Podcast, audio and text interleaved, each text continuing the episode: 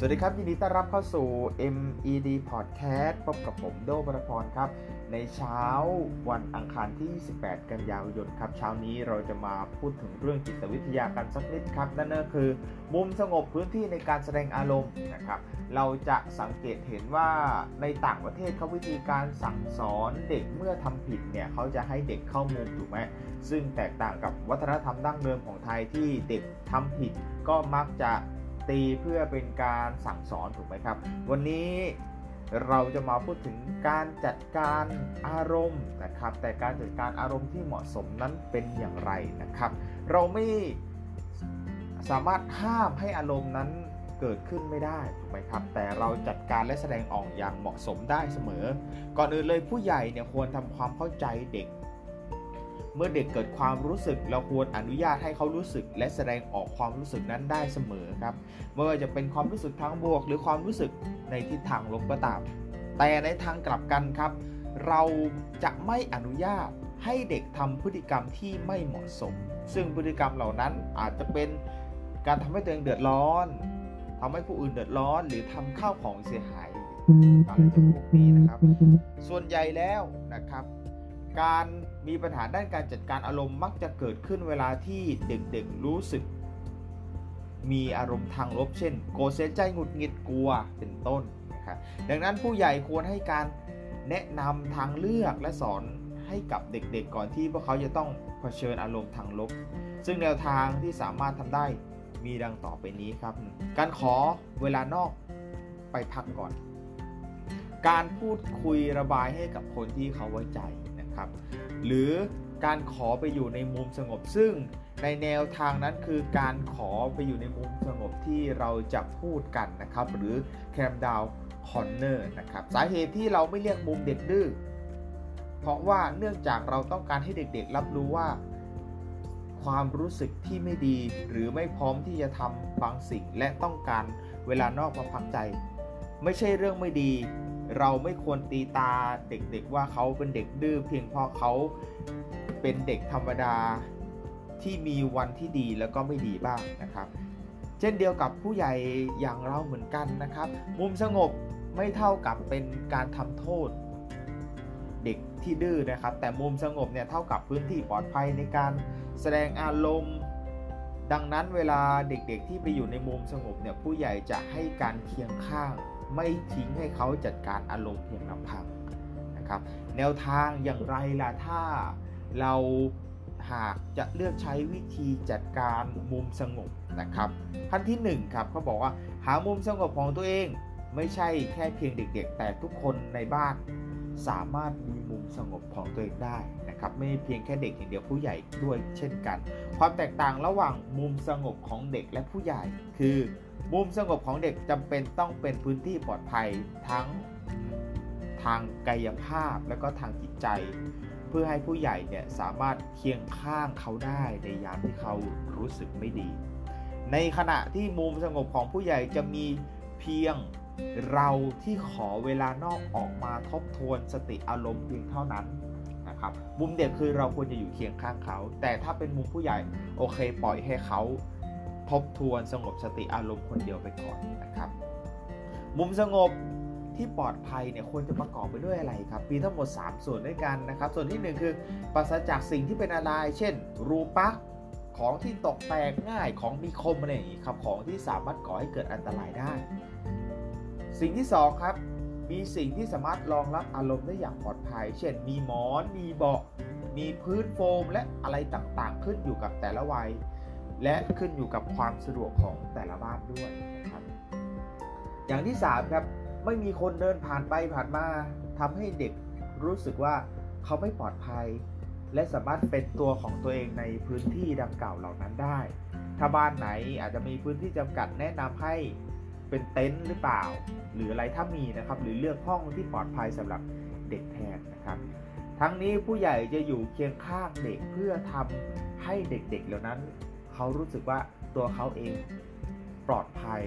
ในการทบทวนอารมณ์ของเขานะครับขั้นที่1นนะครับอย่างที่เราบอกไปคือหามุมสงบของตัวเองถูกไหมขั้นที่ 2 คือตัวช่วยครับ ตัวช่วยในที่นี้อาจจะเป็นอุปกรณ์หรือสิ่งของบางอย่างที่ทำให้เด็กสามารถระบายอารมณ์ออกมาได้ เพราะเวลาที่เด็กๆ มันเต็มไปด้วยอารมณ์ทางลบอะครับ ทางที่ดีที่สุดคือระบายอารมณ์เหล่านั้นออกมาให้เหมาะสมถูกไหม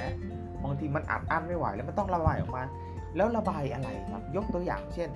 ในเด็กบางคนเนี่ยอาจจะอยากกอดหมอนหรือกอดตุ๊กตาสักตัวแน่นๆ ในเด็กบางคนอาจจะอยากชกเบาะ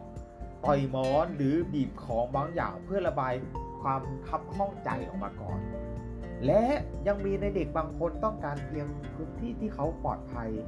เขาสามารถร้องไห้มาได้อย่างเต็มที่โดยที่ไม่ต้อง อายใครนะครับ ในส่วนนี้เราก็ควรจะศึกษาพฤติกรรมของเด็กนะครับ เพราะบางครั้งบางทีเนี่ยมันอับอั้นคัดแค้นใจเขาไม่สามารถจัดการอารมณ์ได้ดีเหมือนเราเราหรือว่าในวัยผู้ใหญ่ถูกไหมครับ เพราะฉะนั้นเราจะต้องมีการระบายออกมา นอกจากนี้ยังมีอุปกรณ์ที่สามารถช่วยเด็กได้นะครับยกตัวอย่างเช่นนาฬิกาทรายที่สามารถช่วยให้เด็กรู้ว่าเวลาเนี่ยมันผ่านไปนานเท่าไหร่แล้ว ขวดโหลแห่งสตินะครับเป็นอุปกรณ์ชนิดหนึ่งที่สามารถช่วยเด็กรับรู้ได้อย่างมีสติเป็นรูปธรรมนะครับ เมื่อเราผ่านขั้นที่ 2 ไปแล้วก็คือหาตัวช่วยกับเด็กๆ และในขั้นที่ 3 ครับ มุมที่สงบที่สุดคือการมีใครสักคนไว้ใจอยู่เคียงข้างยอมรับและเข้าใจเขา ทั้งนี้ครับตัวช่วยที่สามารถเป็นรูปแบบของาชนะที่รับรองอารมณ์ของเด็ก ๆ ได้ดีที่สุดคือ การมีใครสักคนที่เขาไว้ใจ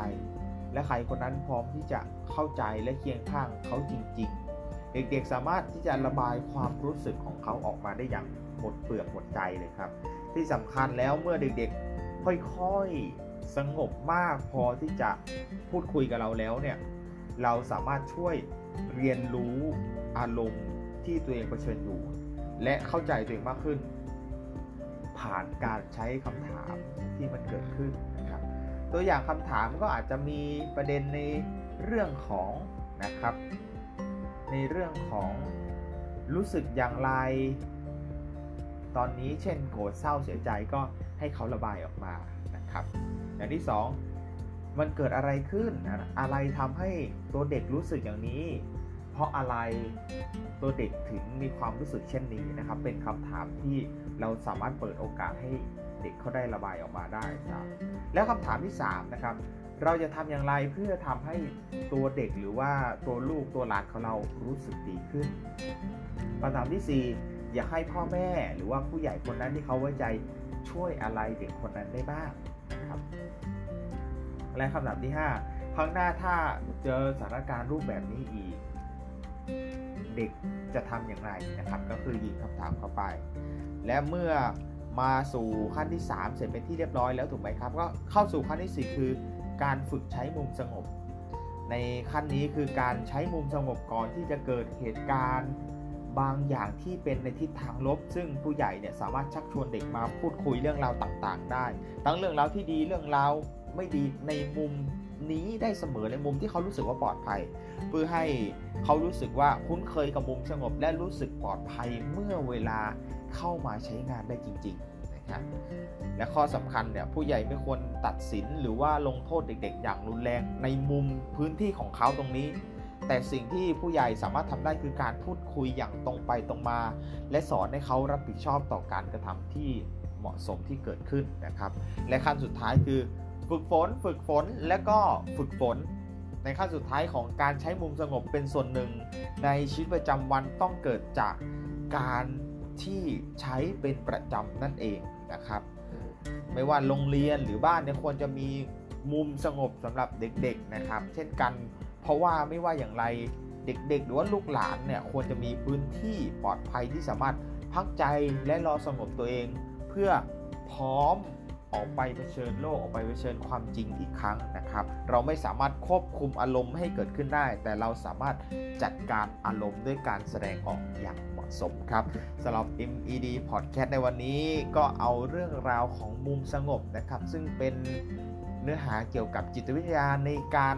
จัดการอารมณ์ได้อย่างเหมาะสมนะครับสำหรับวันนี้ก็ต้องขอลาไปก่อนแล้วพบกันใหม่ในครั้งหน้า สวัสดีครับ